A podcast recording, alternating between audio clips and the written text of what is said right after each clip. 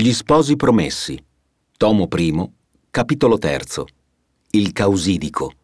Introduce Giulia Raboni, Università di Parma. Il terzo capitolo, che porta come tutti i capitoli del primo tomo degli Sposi Promessi un titolo intestato al personaggio o alla scena centrale, in questo caso il causidico, è fra quelli in cui più Manzoni si avvale dei riferimenti alla commedia e in genere ha una drammaturgia che lo diverte e lo avvicina a un dettato popolaresco.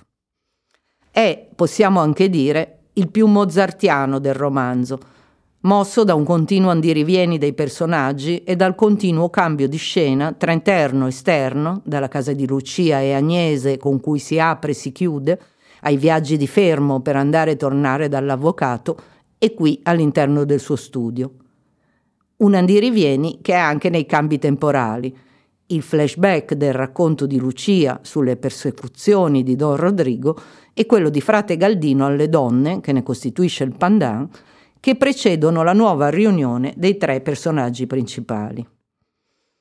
Insomma, ci troviamo di fronte a una macchina narrativa gestita con gusto da commediografo, che attinge alla commedia dell'arte, al brio di Goldoni e soprattutto ai libretti di Da Ponte. Significativi per esempio alcuni tratti dell'avvocato e il suo stesso nome, che ad indicare la sua radice nel teatro era in una prima stesura Pettola, nome di un personaggio della commedia dell'arte che alludeva alla sua lurida toga. Dal milanese pettola, che il vocabolario milanese-italiano del Cherubini, uno degli strumenti fondamentali per Manzoni in questa fase di lavoro, traduce con camicia, ma sempre sottintendendo sporca, sudicia, merdosa. Il nome sarà poi subito cambiato in duplica, con chiaro riferimento alla sua doppiezza, e infine nella stesura definitiva in Azzecca Garbugli, ancora dal milanese Zacca Garbui, cioè persona che appiccica imbrogli. Un ruolo che nel libretto di Da Ponte per le nozze di Figaro di Mozart è attribuito a Bartolo, il medico di Siviglia, che si incarica, come canta nell'allegro con spirito della terza scena dell'atto primo, di trovare qualche garbuglio per impedire il matrimonio tra Susanna e Figaro, e da cui sembra provenire anche il caso serio, una delle pronunce sapienti che il causidico manzoniano impiega per incutere a Fermo una giusta dose di preoccupazione, e che pare riadattare il Il fatto è serio di Bartolo. Più ancora è la figura di Don Rodrigo, qui negli Sposi Promessi, ad assumere i caratteri del Don Giovanni mozartiano, seduttore per passione, specie di giovin principianti, la cui attenzione per Lucia alla vigilia delle nozze ricorda quella del conte d'Almaviva per Susanna e quella di Don Giovanni per Zerlina. Nel resoconto di Lucia, infatti, le attenzioni di Don Rodrigo sono molto più dettagliate di quanto avverrà nella versione definitiva e, come ha ben notato Nigro, portano un eco nella vivezza della rappresentazione delle scorrerie di Leporello fra le contadine che si riverberano qui nei vezzi fatti da Don Rodrigo a Lucia e alle operaie della Filanda, qualcuna delle quali, come commenta Lucia, lasciava fare purtroppo. Una scena che sarà totalmente soppressa a favore di un resoconto che meglio vuole corrispondere alla riservatezza e alla pudicizia di Lucia. Così come accadrà più avanti nel secondo tomo, nel dialogo a tu per tu tra Lucia e Geltrude, dove cadrà del tutto la storia di Bettina, nome a sua volta goldoniano, della quale Lucia racconta negli Sposi Promessi la vicenda di perdizione, tanto loquacemente da farsi persino sfuggire il nome della sventurata. Al rapido alternarsi delle scene corrisponde la ricca gestualità del capitolo, subita in particolare dai celebri capponi, e ancor più accentuata nella scena centrale tra Renzo e l'avvocato nella revisione dove invece lo slancio spontaneo di Lucia di gettare le braccia al collo del promesso sposo viene soppresso a favore, anche qui, della caratterizzazione pudica e soave della giovane, la cui unica manifestazione esterna resterà delegata al pianto o al virginale rossore. Alla ricerca di un maggiore equilibrio del capitolo e per lasciare più spazio all'incontro con il causidico, sarà invece da addebitarsi l'eliminazione del ritorno di Fermo dallo studio dell'avvocato alla casa di Lucia, sentito forse anche come ripetitivo rispetto agli altri viaggi monologanti del giovane innamorato.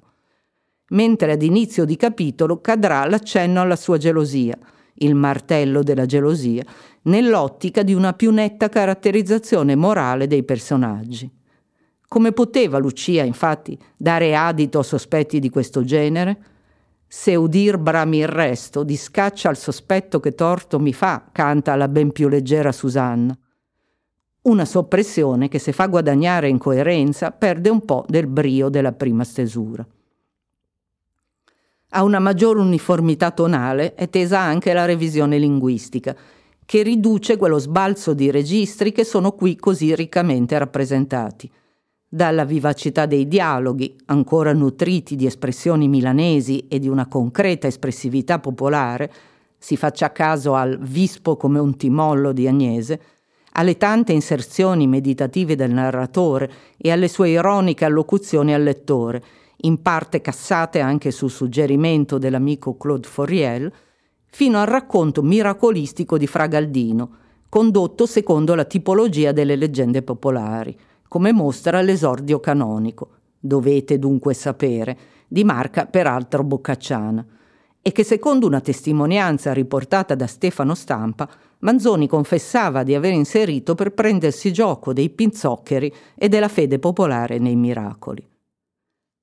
Sempre alla ricerca di una maggior fusione tonale sarà dovuta anche la ristrutturazione dell'esordio del capitolo, grave e solenne negli sposi promessi, i tre rimasti a consiglio erano agitati, turbati per la stessa causa, ma in diverso modo, che verrà sostituito dal più mosso e andante. Lucia entrò nella stanza terrena che Renzo stava angosciosamente informando Agnese, la quale angosciosamente lo ascoltava. Un incipit che meglio permette di amalgamare il ricordo della commossa attesa che precede nel secondo canto dell'amatissima Eneide virgiliana il racconto di Enea contiquere omnes intentaque ora tenebant. Tutti e due si volsero a chi ne sapeva più di loro.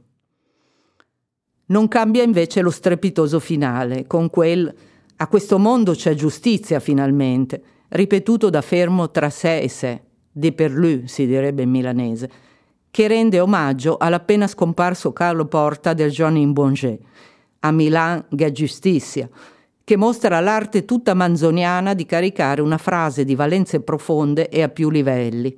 Insieme la stigmatizzazione dell'errore di Fermo di scambiare la vendetta per giustizia, ma anche l'amara constatazione dell'ingiustizia insanabile di questo mondo, preservandone però l'arguzia ironica, con sullo sfondo forse anche l'ammicco al migliore dei mondi possibili del Candide volteriano, i cui tratti si sovrappongono in molti punti del romanzo a quelli del filatore manzoniano.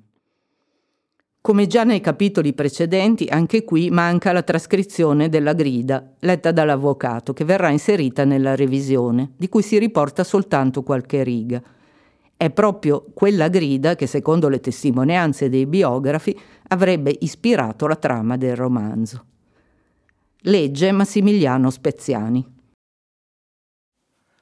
I tre, rimasti a consiglio, erano agitati, turbati per la stessa causa, ma in diverso modo.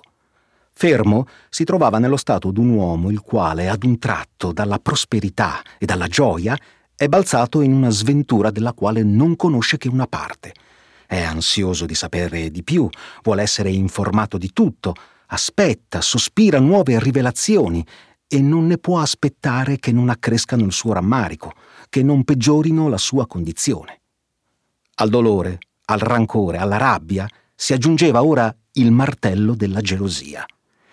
Egli aveva sempre avuta piena fede in Lucia, ma un mistero di questo genere, un silenzio in questa materia, lo tormentava.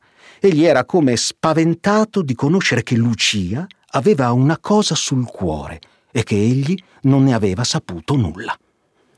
Agnese, la madre di Lucia, era pure stupita, scandalizzata di essere all'oscuro di una cosa simile. Ella, che sapeva tante cose che non la toccavano per nulla, ignorare una cosa tanto importante della sua Lucia. Agnese le avrebbe fatto un rabbuffo terribile se in questo caso il bisogno d'ascoltare non avesse vinto d'assai quello di parlare. Lucia. Ma dalle sue parole il lettore intenderà lo stato del suo animo. Parla, parla, parlate, parlate! gridavano in una volta la madre e Fermo. Lucia, atterrita, costernata, vergognosa, singhiozzando, arrossando, sclamò Santissima Vergine, chi avrebbe creduto che le cose sarebbero giunte a questo segno? Quel senza timore di Dio di Don Rodrigo veniva spesso alla filanda a vederci trarre la seta. Andava da un fornello all'altro facendo a questa e a quella mille vezzi l'uno peggio dell'altro. A chi ne diceva una triste, a chi una peggio, e si pigliava tante libertà. Chi fuggiva, chi gridava e purtroppo vera chi lasciava fare. Se ci lamentavamo al padrone, egli diceva Badate a fare il fatto vostro, non gli date ansa, sono scherzi. E borbottava poi gli è un cavaliere, gli è un uomo che può fare del male, è un uomo che sa mostrare il viso. Quel tristo veniva talvolta con alcuni suoi amici, gente come lui. Un giorno mi trovò mentre io usciva e mi volle tirare in disparte e si prese con me più libertà. Io gli sfuggii ed egli mi disse in collera Ci vedremo. I suoi amici ridevano di lui ed egli era ancora più arrabbiato. Ma la filanda era sul finire, per grazia di Dio, e per quei pochi giorni io stetti sempre in mezzo alle altre, di modo che egli non mi poté cogliere. Ma la persecuzione non finì.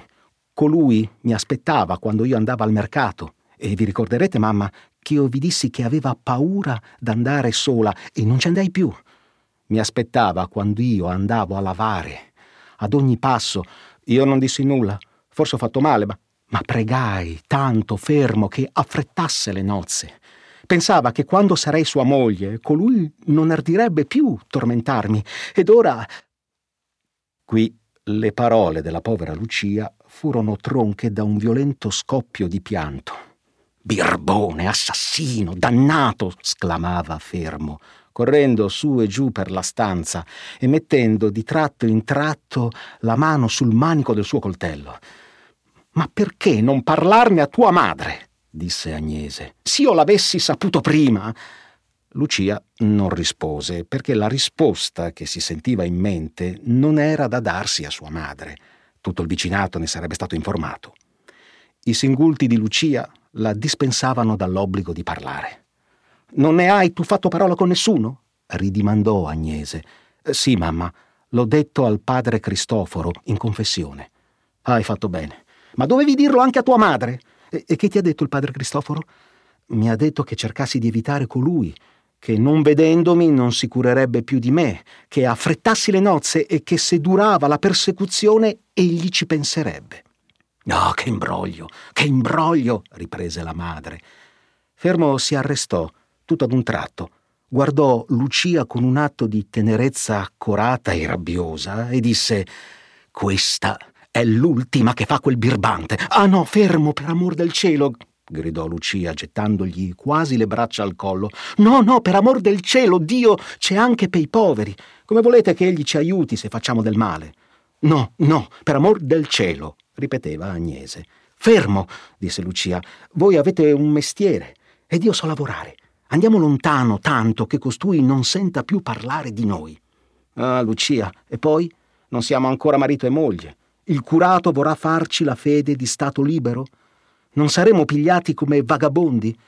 Dove andarci a porre? Lucia ricade nel pianto. Sentite, disse Agnese, sentitemi che son vecchia. Era questa una confessione che la buona Agnese faceva di rado in caso di somma necessità e quando si trattava di dar fede alle sue parole. Io ho veduto un poco il mondo. Non bisogna spaventarsi troppo. Il diavolo non è mai brutto come si dipinge. E a noi, povera gente, le cose paiono talvolta imbrogliate imbrogliate perché non abbiamo la pratica per uscirne. Ma, sapete, c'è della gente che si ride degli imbrogli. Fate a modo, mio fermo, Pigliate quei quattro capponi, poveretti, che doveva sgozzare io questa mattina per il banchetto. Teneteli ben stretti per le gambe e andate a Lecco. Sapete dove abita il dottor Duplica? Lo so benissimo. Bene. Andate da lui, presentategli i capponi, perché vedete, quando si vede che uno può regalare, gli si dà retta. Contategli tutto il fatto e domandategli parere. E ne ho visto io della gente che non sapevano dove dar del capo, che andando a consultarsi con lui non trovavano la strada e, dopo d'avergli parlato, tornarono a casa vispi come un timollo che saltellando nella barca per disperazione cade nell'acqua e si trova in casa sua. Fate così, fermo. Nelle situazioni molto imbrogliate, il parere che piace più è quello di pigliar tempo per avere un altro parere definitivo. Ogni consiglio definitivo e determinato presenta ostacoli, difficoltà, nuovi imbrogli. Ma questo di consigliarsi di nuovo e meglio è, è semplice, non nuoce e nello stesso tempo dà una lusinga indeterminata che per questo mezzo si troverà un'uscita. Fermo adunque, abbracciò molto volentieri il parere. Lucia vi aggiunse la sua approvazione. Agnese, superba di averlo dato, prese i capponi, riunì le loro otto gambe come se facesse un mazzo di fiori, le avvolse e le strinse con uno spago e consegnò la preda in mano a Fermo, che, date ricevute parole di speranza, uscì per una porticella dell'orto, onde non essere veduto dai ragazzi che gli correrebbero dietro gridando lo sposo, lo sposo. Così, attraversando i campi, o come dicono colà, i luoghi, andò a prendere il viottolo che guida a Lecco, fremendo, ripensando alla sua disgrazia e ruminando il discorso da fare al dottor Duplica. Lascio poi pensare al lettore come dovessero stare in viaggio quelle povere bestie così legate e tenute per le zampe nella mano d'un uomo agitato da tante passioni e che di tempo in tempo, stendendo con forza il braccio in un momento d'ira o di risoluzione o di disperazione, dava scosse terribili a quei prigionieri e faceva balzare le loro quattro teste spenzolate, le quali si andavano beccando l'un l'altra, come succede troppo sovente ai compagni di sventura. In meno d'un'ora Fermo giunse a Lecco e s'avviò alla casa del dottore. All'entrare si sentì sorpreso da quella timidità che i poverelli illetterati provano in vicinanza d'un signore e d'un dottore. Dimenticò tutti i discorsi che aveva preparati, ma diede un'occhiata ai capponi e si rincorò pensando che non veniva con le mani vuote. Entrato in cucina chiese alla fantesca del signor dottore la fantesca vide le bestie e come avvezza a simili doni vi pose le mani sopra, mentre fermo le andava ritirando, perché voleva che il dottore vedesse e sapesse che egli portava qualche cosa. Il dottore giunse infatti mentre la fantesca diceva Date qui e passate nello studio. Fermo fece un grande inchino al dottore che lo accolse umanamente con un Venite, figliuolo, e lo fece entrare con sé nello studio. Era questa una stanza con un grande scaffale di libri vecchi e polverosi, un tavolo gremito di allegazioni, di suppliche, di papiri e intorno tre o quattro seggiole e da un lato un seggiolone a bracciuoli con un appoggio quadrato coperto di vacchetta inchiodatavi con grosse borchie, alcune delle quali, cadute da gran tempo, lasciavano in libertà gli angoli della copertura, che si incartocciava qua e là. Il dottore era in veste da camera, cioè coperto d'una lurida toga che gli aveva servito molti anni addietro per perorare nei giorni di apparato quando andava a Milano per qualche gran causa. Chiuse la porta e rincorò fermo con queste parole. Figliuolo, ditemi il vostro caso. Vorrei dirle una parola in confidenza, rispose fermo. Sono qui per questo, rispose il dottore. Parlate e si pose a sedere sul seggiolone. Fermo, stette ritto dinanzi al tavolo con le mani nel suo cappello.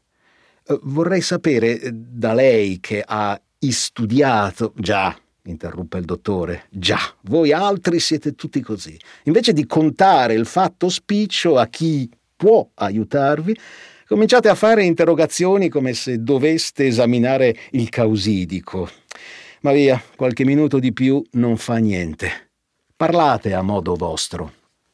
Ella ha da scusarmi, signor dottore, noi altri poveri non abbiamo studiato. Vorrei dunque sapere se a minacciare un curato perché non faccia un matrimonio c'è penale. Ho capito. disse fra sé il dottore che in verità non aveva capito. Ho capito. E pensò subito al modo di cavare partito da quello che egli aveva immaginato. Si fece dunque serio, ma in guisa di chi teme per uno che vuol soccorrere. Strinse fortemente le labbra, facendone uscire un suono inarticolato che accennava il sentimento che espressero più chiaramente le sue prime parole. Caso serio, figliuolo, caso contemplato. Non è mica, vedete, una di quelle cose che si decidono con leggi vecchie scritte in latino, nelle quali c'è sempre una decisione per una parte e per l'altra. È un caso chiaro, deciso in una grida, confermata da una grida, tenete, dell'anno scorso, dell'attuale signor governatore del Ducato di Milano. Vedete, figliuolo? E qui si alzò, pose le mani su un fascio di gride, scartabellò un momento e subito ne prese una e segnando col dito eh, Sapete leggere? dimandò. Qualche cosa, signor dottore. Orbene, ecco il vostro caso. Qui Manzoni lascia uno spazio in bianco per la trascrizione delle grida che completerà nella revisione e riprende Quel prete non faccia quel che è obbligato per l'ufficio suo, ecco ci siamo, non è questo il caso vostro? Eh, pare che abbiano fatta la grida per me. Vedete, figliolo, ora mo sentite la penale. Mentre il dottore leggeva, brontolando ad alta voce, pronunziando distintamente le parole che risguardavano il caso, per incutere a Fermo quello spavento salutare di cui il dottore aveva bisogno, Fermo, compitando lentamente, seguiva con l'occhio la lettura, cercando di cavare il costrutto chiaro e di vedere proprio quelle benedette parole che gli parevano dover essere il suo aiuto. Il dottore alzò gli occhi intanto, squadrò fermo e gli disse Ah, ah, figliuolo, vi siete fatto radere il ciuffo. Avete avuto prudenza, ma volendo venire da me non faceva bisogno. Si vede che non mi conoscete, non sapete quello ch'io sia in caso di fare. Vi avrei cavato anche di questo. Per aver ragione di questa uscita del dottore bisogna che l'ignaro apprenda e il dotto si ricordi che a quei tempi coloro che facevano il mestiere di bravi e che vivevano di soprusi fatti spontaneamente o per mandato, usavano molti ingegni per travisarsi e non essere riconosciuti e togliere così una prova materiale del delitto. L'uso più comune era quello di portare un lungo ciuffo che ordinariamente lasciavano cadere dietro la testa e si gettavano poi sul volto come una visiera al momento di affrontare qualcheduno, di far qualche impresa che era meglio di poter poi negare. Per togliere questo abuso si erano fatte gride sopra gride, le quali proibivano che si portassero capelli lunghi sotto pena. Qui Manzoni lascia uno spazio in bianco per la trascrizione delle grida che completerà nella revisione e riprende e discendendo al particolare indicavano al barbiere come dovesse tosare uno, intimando a chi lasciasse capelli più lunghi dell'ordinario la pena di cento scudi o tre tratti di corda, con la solita estensione di pena maggiore all'arbitrio di Sua Eccellenza. Quale effetto producessero queste gride è manifesto dalle diverse date di quelle. La grida si ristampava di tempo in tempo con l'avvertenza che ciò era necessario perché fino allora non aveva giovato a nulla e come nella medicina si cresceva la dose. Il ciuffo era dunque come un'insegna di bravo e di scapestrato.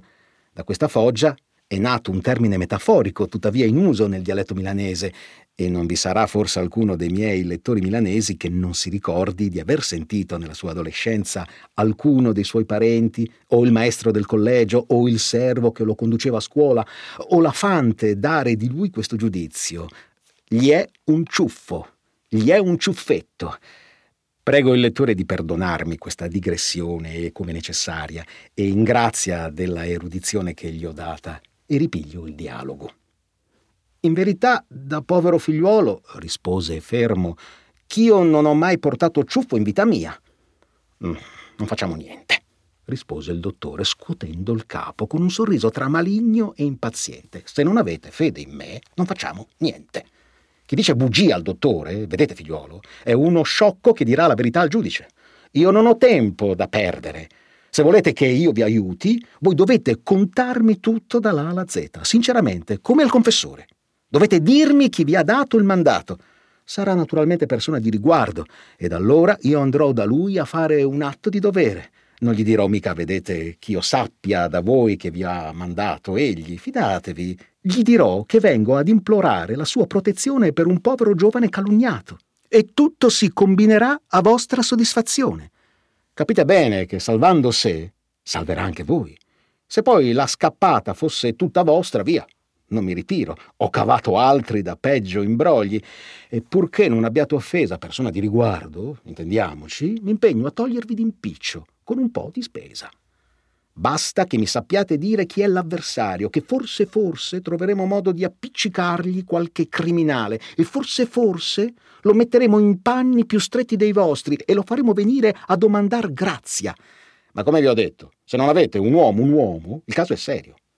La grida canta chiaro. E se la cosa si deve decidere fra la giustizia e voi, così a quattro occhi, state fresco. Io vi parlo chiaro. Le scappate bisogna pagarle. Se volete dormire quietamente sopra questa faccenda, denari e sincerità.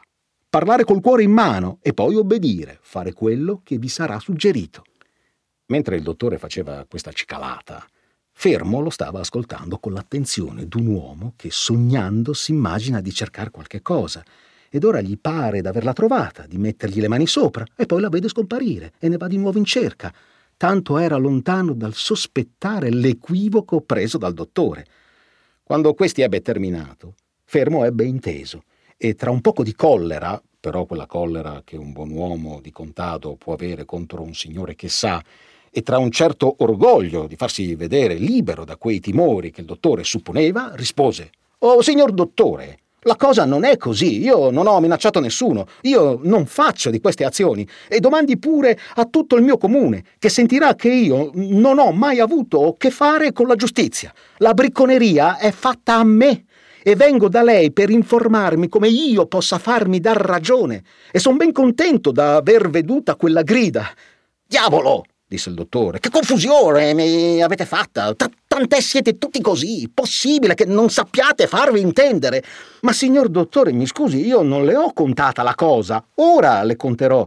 Deve sapere che io doveva sposare oggi.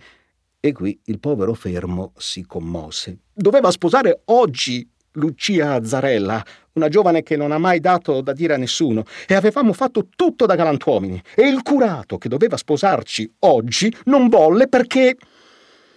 perché gli fu minacciata la vita. Quel prepotente di Don Rodrigo. Il dottore si fece serio davvero e dando sulla voce a Fermo, Eh! gridò, che mi venite a contare di queste fandonie? Fate di questi discorsi tra voi altri che non sapete misurare le parole e non venite a farli con un galantuomo che sa cosa vuol dire parlare. Andate, andate. Non sapete quel che vi diciate. Io non mi impaccio con ragazzi. Non voglio sentire discorsi in aria. Lo giuro, andate, vi dico, siete un ragazzo, pare che parliate ad un uomo che non abbia mai sentito giurare. Andate, io non c'entro. Imparate a parlare, non si viene così a sorprendere un galantuomo. Con queste frasi spezzate, il dottore spingeva verso la porta fermo, il quale andava ripetendo Ma, ma senta, ma, ma senta. Il dottore, aperta la porta, chiamò Felicita e le disse eh, Restituite subito a quest'uomo quello che ha portato, io non voglio niente, non voglio niente. Felicita, da che era ai servizi del dottore, non aveva mai eseguito un ordine simile, ma era dato con una tale risoluzione che ella non esitò ad obbedire prese le quattro povere bestie e le diede a fermo, guardandolo con un'aria di compassione sprezzante, che pareva volesse dire costui deve stare in cattivi panni, ne ha fatta una grossa. Fermo voleva far cerimonia, ma il dottore fu inespugnabile. E fermo, attonito e trasognato e stizzato, dovette ripigliarsi le vittime che il dottore aveva rifiutate e partirsi di là senza poter riposare il suo pensiero in altra determinazione che di tornarsene a casa sua, a riferire alle donne il tristo effetto della sua consulta. Lucia, al suo partire, era rimasta nel pianto a cangiare la sua veste nuziale nell'umile abito quotidiano. A sentire le consolazioni e i pareri della madre e a rispondere singhiozzando alle minute interrogazioni che ella le andava facendo, mischiandole di qualche rimprovero sul suo aver sempre taciuto. Fra questi tristi discorsi la madre e la figlia si erano sedute insieme presso il suo arcolaio a dipanar seta. Ma la povera sposa andava pensando a quello che si potesse fare. Il primo ripiego che viene in mente ai poverelli è quello di aver parere ed aiuto – e Lucia si sovvenne del padre Cristoforo. Andare al convento, che era distante forse due miglia, ella non ardiva in questo frangente e aveva ragione. Pensava dunque di cercare qualche garzoncello disinvolto e fidato per cui potesse fare avvertire il buon cappuccino. Mentre ella stava per informare la madre del suo disegno, sode picchiare all'uscio e nello stesso momento un sommesso ma distinto Deo gratias Lucia, immaginandosi chi poteva essere, corse ad aprire e allora, fatto un inchino, entrò infatti un laico cercatore cappuccino con la sua bisaccia pendente alla spalla sinistra e l'imboccatura di essa attorcigliata e stretta nelle due mani sul petto. Fracanziano, dissero le due donne, e il Signore sia con voi, disse il frate. Vengo per la cerca delle noci, e come il raccolto è stato buono, voi ne darete a Dio la sua parte, affinché ve ne dia un altro e uguale o migliore l'anno venturo, se però i nostri peccati non attireranno qualche castigo. Lucia, vanne a pigliare le noci per i padri, disse Agnese. Lucia si alzò e si avviò all'altra stanza, ma prima di entrarvi ristette dietro le spalle di Fracanziano, che rimaneva ritto nella medesima positura, e ponendosi l'indice sulla bocca fece alla madre un'occhiata che domandava il segreto con tenerezza, con supplicazione, con fermezza e anche con una certa autorità. Partita Lucia, Fracanziano disse ad Agnese e questo matrimonio si doveva pur fare oggi. Ho veduto nel paese come una confusione, come qualche cosa che indichi una novità. Che c'è? Eh, il signor curato è ammalato e bisogna differire. Rispose in fretta Agnese e per cangiare di discorso richiese come andasse la cerca. Uh, poco bene, buona donna, poco bene. Son tutte qui. E così dicendo si tolse la bisaccia dalla spalla e la fece saltare agli occhi di Agnese. Son tutte qui e per raccogliere questo ho mendicato in dieci case. Ma l'anno è scarso, fra Canziano, e quando il pane è raro tutto si misura più per sottile. E perché l'anno è scarso, buona donna? Per i nostri peccati. E per fare tornare l'abbondanza, che rimedio c'è? L'elemosina. Eh, quando io ero cercatore in Romagna, la limosina delle noci era tanto abbondante che bisognò che un benefattore ci facesse la carità d'un asino, perché il cercatore non poteva durare. E si faceva tant'olio al convento che i poveri venivano a prendere ogni volta che ne avevano bisogno. Ma in quel paese avevano più carità, perché avevano avuta una grande scuola. Sapete di quel miracolo? No, in verità contate, contate. Oh, dovete dunque sapere che molti anni prima che io andassi in quel convento v'era stato un padre che era un santo, il padre Agapito. Un giorno d'inverno, che egli passava per un viottolo in un campo d'un nostro benefattore, uomo da bene anch'egli, dunque il padre Agapito vide il benefattore vicino ad un gran noce e quattro contadini con le scurie al piede per gettarlo a terra e avevano già fatta una fossa intorno per riscoprire le radici. Che fate a quella povera pianta? disse il nostro religioso. Eh, padre, sono anni che non fa più frutto ed io penso di farne legna. Non fate, non fate, disse il padre. Sappiate che quest'anno la porterà più noci che foglie. Il benefattore, che sapeva con chi parlava, ordinò subito ai lavoranti che gettassero di nuovo la terra sulle radici e chiamato di nuovo il padre, che continuava la sua strada, Padre Agapito, gli disse, la metà del raccolto sarà per il convento. Si sparse la voce della profezia e tutti correvano a guardare il noce. Infatti a primavera fiori a furia e poi noci, noci a furia. Ma Dio non volle che il benefattore avesse la consolazione di abbacchiare quelle noci e lo chiamò a sé prima del raccolto. La consolazione toccò al figliuolo, ma fu corta, perché era un poco di buono, come sentirete. Ora dunque, al raccolto, il cercatore andò per riscuotere la metà che era dovuta al convento, e colui si fece nuovo affatto, ed ebbe la temerità di rispondere che non aveva mai inteso dire che i frati potessero far noci. Sapete ora che cosa avvenne? Un giorno, dunque, quello scapestrato aveva invitato alcuni suoi amici dello stesso pelo e così, gozzovigliando, egli raccontava la storia del noce e rideva dei frati. Quei giovinastri ebbero voglia di andare a vedere quello sterminato mucchio di noci ed egli li condusse al granaio. Ma sentite mo ora. Apre la porta, va verso il cantuccio dove era il gran mucchio e mentre dice guardate, guarda egli stesso e vede che cosa? Un bel mucchio di foglie secche di noce. Questo fu un castigo, e benché il fatto sia di molti anni addietro, ad ogni raccolto di noce se ne parla tuttavia in quel paese. Qui ricomparve Lucia col grembiule tanto carico di noci che lo poteva reggere a fatica, tenendo i due capi sospesi con le braccia tese e allargate. Mentre Fra Canziano si tolse la bisaccia dalle spalle, la pose in terra e aprì la bocca per introdurvi l'abbondante elemosina, la madre fece un volto attonito e severo a Lucia per la sua prodigalità. Ma Lucia le diede un'occhiata che voleva dire mi giustificherò. Fra Canziano proruppe in elogi, in auguri, in promesse, in ringraziamenti e rimessa la bisaccia si avviò. Ma Lucia, fermatolo, vorrei un servizio da voi, disse. Vorrei che diceste al padre Cristoforo che ho bisogno di parlargli di somma premura e che mi faccia la carità di venire da noi, poverette, perché io non posso venire alla chiesa. Non volete altro? Non passerà un'ora che lo dirò al padre Cristoforo. Non mi fallate, non state tranquilla e così detto partì un po' più curvo e più contento che non quando era arrivato.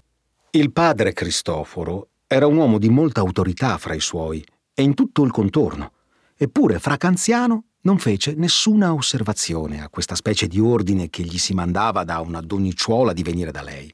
La commissione non gli parve strana niente più che se gli fosse commesso di avvertire il padre Cristoforo che si tenesse presto, perché il vicario di provvisione e i sessanta del Consiglio generale della città di Milano lo richiedevano per mandarlo ambasciatore a Don Filippo IV, re di Castiglia, di Leone, eccetera. Non vi era nulla di troppo basso né di troppo elevato per un cappuccino. Servire gli infimi ed essere serviti dai potenti entrare nei palazzi e nei tuguri con la stessa aria mista di umiltà e di padronanza, essere nella stessa casa un soggetto di passatempo e un personaggio senza il quale non si decideva nulla, cercare la limosina dappertutto e farla a tutti quelli che la chiedevano al convento. A tutto era avvezzo un cappuccino, faceva tutto a un dipresso, con la stessa naturalezza, e non si stupiva di nulla. Uscendo dal suo convento per qualche affare, non era impossibile che prima di tornarsene si abbattesse in un principe che gli baciasse umilmente la punta del cordone, o in una mano di ragazzacci che fingendo di essere alle mani fra di loro gli bruttassero la barba di fango. La parola frate, in quei tempi, era proferita con la più gran venerazione e col più profondo disprezzo. Era un elogio e un'ingiuria. I cappuccini forse più di tutti gli altri riunivano questi due estremi, perché senza ricchezze facendo più aperta professione di umiliazioni, si esponevano più facilmente al vilipendio e alla venerazione che possono venire da questa condotta. La considerazione poi data generalmente al loro ordine li poneva, nel caso sovente di giovare e di nuocere ai privati, di essere grandi aiuti e grandi ostacoli, e da quindi in gran parte la diversità del sentimento che si aveva per essi e delle opinioni sul conto loro. Vari pure e multiformi erano e dovevano essere i motivi che conducevano gli uomini ad arruolarsi in un esercito così fatto. Uomini compresi della eccellenza di quello Stato che allora era esaltata universalmente, altri per acquistare una considerazione alla quale non sarebbero mai giunti vivendo, come allora si diceva, nel secolo. Altri per fuggire una persecuzione, per cavarsi da un impiccio, altri, dopo una grande sventura, disgustati dal mondo, talvolta principi, o fastiditi, o atterriti del loro potere, molti perché di quelli che entrano in una carriera per la sola ragione che la vedono aperta, molti per un sentimento vero di amor di Dio e degli uomini, per l'intenzione di essere virtuosi ed utili. E questa loro intenzione, perché quando si è persuasi d'una verità bisogna dirla. L'adulazione ad una opinione predominante ha tutti i caratteri indegni e vili di quella che si usa verso i potenti. Questa loro intenzione non era una pia illusione, l'errore d'un buon cuore e d'una mente leggera, come potrebbe parere e come pare talvolta a chi non sa o non considera le circostanze e le idee di quei tempi. Era una intenzione ragionata, formata da una osservazione delle cose reali, e infatti con questa intenzione molti, abbracciando quello stato, facevano del bene tutta la loro vita, anzi molti, che sarebbero stati uomini pericolosi, che avrebbero accresciuti i mali della società, diventavano utili con quell'abito indosso. Ho fatto tutta questa tiritera perché nessuno trovi inverosimile che Fracanziano, senza fare alcuna obiezione, senza stupirsi, si sia incaricato di dire nulla meno che al padre guardiano che si incomodasse a portarsi da una donnicciuola che aveva bisogno di parlargli. Partito Fracanziano, tutte quelle noci, gridò Agnese, in questi anni di miseria, e per noi che rimarrà? Sei fuori di te per la disgrazia. Mamma, rispose Lucia, perdonatemi. Ma voi vedete quanto importi di parlar subito al padre Cristoforo che ci può dar parere e soccorso. Se io avessi fatta una elemosina come gli altri, Fracanziano avrebbe dovuto girare Dio sa quanto prima di aver la bisaccia piena e di tornare al convento. E con le ciarle che avrebbe fatte e sentite, forse avrebbe dimenticata la mia commissione. Via, hai pensato bene. E poi è tutta carità, purché faccia buon frutto. Mentre le donne stavano in questi ragionamenti, fermo se ne veniva verso il villaggio, ripassando nella sua mente gli strani discorsi del dottore, passando da una passione all'altra, proponendo ora un disegno, or l'altro, e non potendo riposarsi in alcuno. Tutti così. Siete fatti tutti così, andava dicendo fra sé. Oggi me lo sento dire per la seconda volta. Siamo fatti così. Come siamo dunque fatti noi poverelli? Che cosa pretendo io da costoro? Andava forse a domandare la carità? Pretendo la giustizia. Per Bacco. Omettendo molte altre più che esclamazioni, perché fermo non aveva mai tanto sagrato in tutta la sua vita come fece in quel giorno. Pretendo alla fine delle fini di sposare una donna secondo la legge di Dio Birbi, tutti, tutti ad un modo, tutti d'accordo per mandare gli stracci all'aria, ma se mi riducono alla disperazione... Con questi pensieri giunse alla casetta delle due donne ed entrando con la faccia adirata e vergognosa nello stesso tempo per la trista riuscita, gittò i capponi sul un tavolo. E fu questa l'ultima triste vicenda delle povere bestie per quel giorno. Bel parere che mi avete dato, disse egli ad Agnese. Mi avete mandato da un buon galantuomo, da uno che aiuta veramente i poverelli. E qui raccontò il suo abboccamento col dottore. Agnese voleva replicare e sostenere che il parere era buono e che se non aveva avuto buon effetto la colpa doveva essere di Fermo, ma Lucia interruppe, narrando a Fermo che ella sperava di aver trovato un migliore consigliero. Fermo accolse anche questa speranza, come accade a quelli che sono nella sventura e nell'impaccio. Ma se il padre, diceva, non vi trova un ripiego, lo troverò io in un modo o nell'altro. Le donne consigliarono la pace e la pazienza e la prudenza. Domani, disse Lucia, il padre Cristoforo verrà sicuramente e vedrete che troverà qualche rimedio che noi poveretti non sappiamo nemmeno immaginare. Lo spero, disse Fermo. E in ogni caso saprò farmi ragione o farmela fare. A questo mondo c'è giustizia finalmente. Addio, fermo, disse Lucia. Andate a casa. Dio ci aiuterà e non è lontano il tempo che potremo star sempre insieme. Usate prudenza, non fatevi vedere, non parlate. Agnese aggiunse altri consigli e Fermo partì con le lagrime agli occhi e col cuore in tempesta, ripetendo di tempo in tempo queste portentose parole. A questo mondo v'è giustizia finalmente. Tanto è vero che un uomo colpito da grandi dolori non sa più quello che si dica.